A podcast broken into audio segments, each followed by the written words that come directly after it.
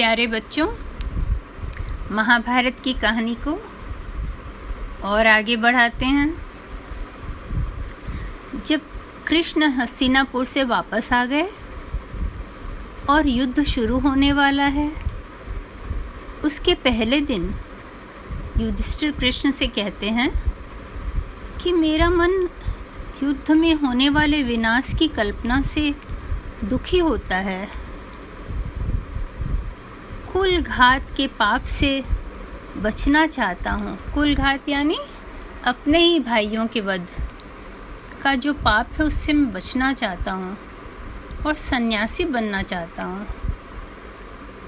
कृष्ण बोले, आप बहुत दयालु हृदय हैं। इसीलिए आपको ऐसा सोचना स्वाभाविक है आपके लिए। पर आपको वो करना चाहिए जो कि कोई भी बुद्धिमान व्यक्ति इस स्थिति में करता है। मेरी यही सलाह है। तो युधिष्ठिर सोच में पड़ गए। थोड़ी देर सोचते रहे, फिर कृष्ण से बोले, आपने सही कहा है। हम यह युद्ध अपने स्वार्थ के लिए नहीं कर रहे हैं, वरन एक सुव्यवस्था कायम करने के लिए कर रहे हैं, जिसमें प्रजा सुखी हो, सुरक्षित हो, संपन्न हो, एक नए देश का निर्माण हो, उसके लिए युद्ध होगा। अब युधिष्ठिर उत्साह में भरकर अर्जुन से बोले, कुरुक्षेत्र के मैदान में मोर्चा बांधना शुरू कर दो, पर यह ध्यान रखना मंदिर या शमशान के पास पड़ाव न हो या युद्ध न हो, युद्ध के लिए ऐसे जगह मोर्चा बांधो जहाँ हमारी छोटी सेना भी कौरवों से लड़के विजयी हो। अर्जुन तुरंत तैयारी में जुट गए। सेना में जोश आ गया। सभी सेना नायकों को मोर्चेबंदी की खबर भेज दी गई।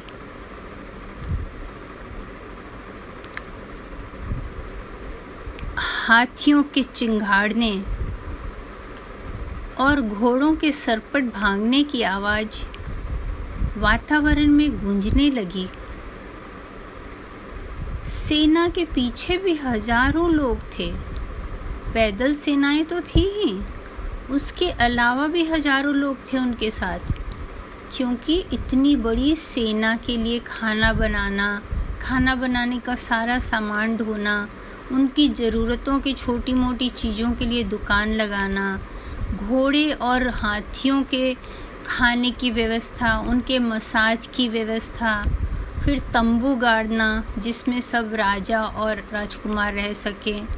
इस तरह की बहुत सारे काम थे और इतने सारे हथियार, जो अतिरिक्त हथियार, जैसे तीर, बहुत सारे, करोड़ों की संख्या में तीर, तलवार, गदा, सबको ढो के ले जाने के लिए बहुत सारे लोगों की ज़रूरत थी। ये तो हो गया पांडवों की तरफ़ की बात। उधर दुर्योधन, कर्ण, दुशासन और शकुनी बैठकर कल के युद्ध के लिए चर्चा कर रहे थे। इतने में उन्हें पता चला कि पांडवों ने द्रौपदी के भाई दृष्टद्युम्न को सेनापति बनाया है। तो दुर्योधन ने कहा कर्ण से कि मैं तुम्हें सेनापति चुनना चाहूँगा। कर्ण बोले, मेरी बात भीष्म पितामह या द्रोणाचार्य दोनों ही नहीं सुनेंगे। और जो श्रेष्ठ कुल के क्षत्रिय नायक हैं। इनका देखा देखी वो भी मेरी बात न सुनेंगे। दुर्योधन, दुशासन, कर्ण, शकुनी सबके मन में द्रोणाचार्य और भूष्म को लेकर बहुत शंकाएँ थी कि वे लोग पांडवों को मारेंगे नहीं और उनसे बच बच कर युद्ध करेंगे। ऐसे में सारा खेल बिगड़ जाएगा। पर जब कर्ण की बात दुर्योधन ने सुनी तो वे चारों भीष्म पितामह से मिलने गए। वहाँ जाकर दुर्योधन ने उनसे कहा, हे पितामह, पांडवों ने अपने साले दृष्टजुम्न को अपना सेनापति बनाया है। आप हमारे कुल में सबसे बड़े हैं। मैं चाहता हूँ कि आप हमारे सेनापति बने। भीष्म थोड़ी देर सोचते रहे और फिर उन्होंने सेनापति बनने के लिए मजबूर अपनी मंजूरी दे दी। उसके बाद वे बाकी के सेनानायक का चुनाव करने लगे। लेकिन कर्ण को उन्होंने बहुत पीछे रखा। उन्होंने दुर्योधन से कहा मैं जानता हूँ। तुम कर्ण को बहुत चाहते हो। पर कर्ण में बहुत घमंड है अपना। इसलिए उसे मैं ज़्यादा उत्तरदायित्व वाला पद नहीं दे सकता हूँ। द्रोणाचार्य भी उनकी बातों में हाँ में हाँ करते हुए बोले, कर्ण बहुत घमंडी है। और इसकी लापरवाही के कारण अर्जुन से युद्ध में हार जाएगा। कर्ण इतना अपमान नहीं सह पाए।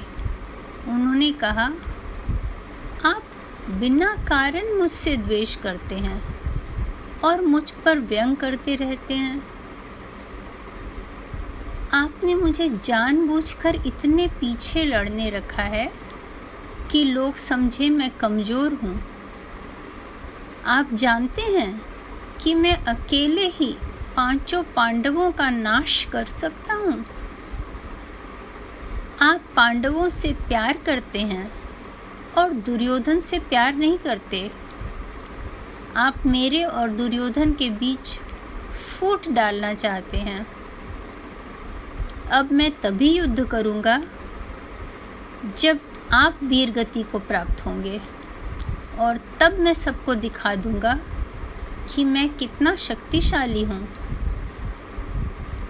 कर्ण की बातों से भीष्म बहुत क्रोधित हुए।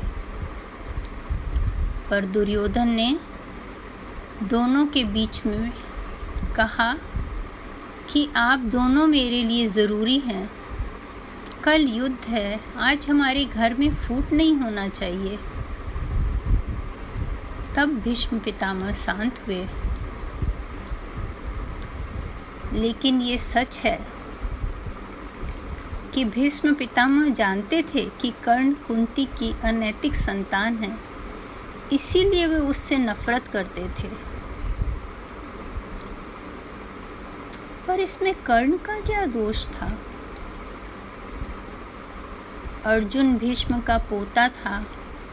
इसीलिए भीष्म उसे बहुत प्यार करते थे। द्रोणाचार्य की भी यही हालत थी।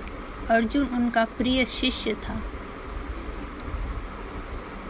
भीष्म और द्रोणाचार्य कर्ण से इसलिए भी चिढ़ते थे क्योंकि वे सोचते थे कि कर्ण न मिला होता तो दुर्योधन कभी भी पांडवों से लड़ने की हिम्मत नहीं करते। और शायद उनकी ये सोच सही भी थी। युद्ध के कुछ नियम बनाए गए। दिन भर युद्ध होगा, पर सूर्यास्त के बाद दोनों पक्ष आपस में मिल सकेंगे और भाईचारा निभा सकेंगे। हाथी पर सवार योद्धा हाथी पर सवार योद्धा से लड़ेगा। घोड़े पर सवार सैनिक घोड़े पर सवार सैनिक से लड़ेंगे। और पैदल सैनिक पैदल सैनिक से ही लड़ेंगे। उसी तरह रथ में सवार योद्धा रथ में सवार योद्धा से लड़ेंगे।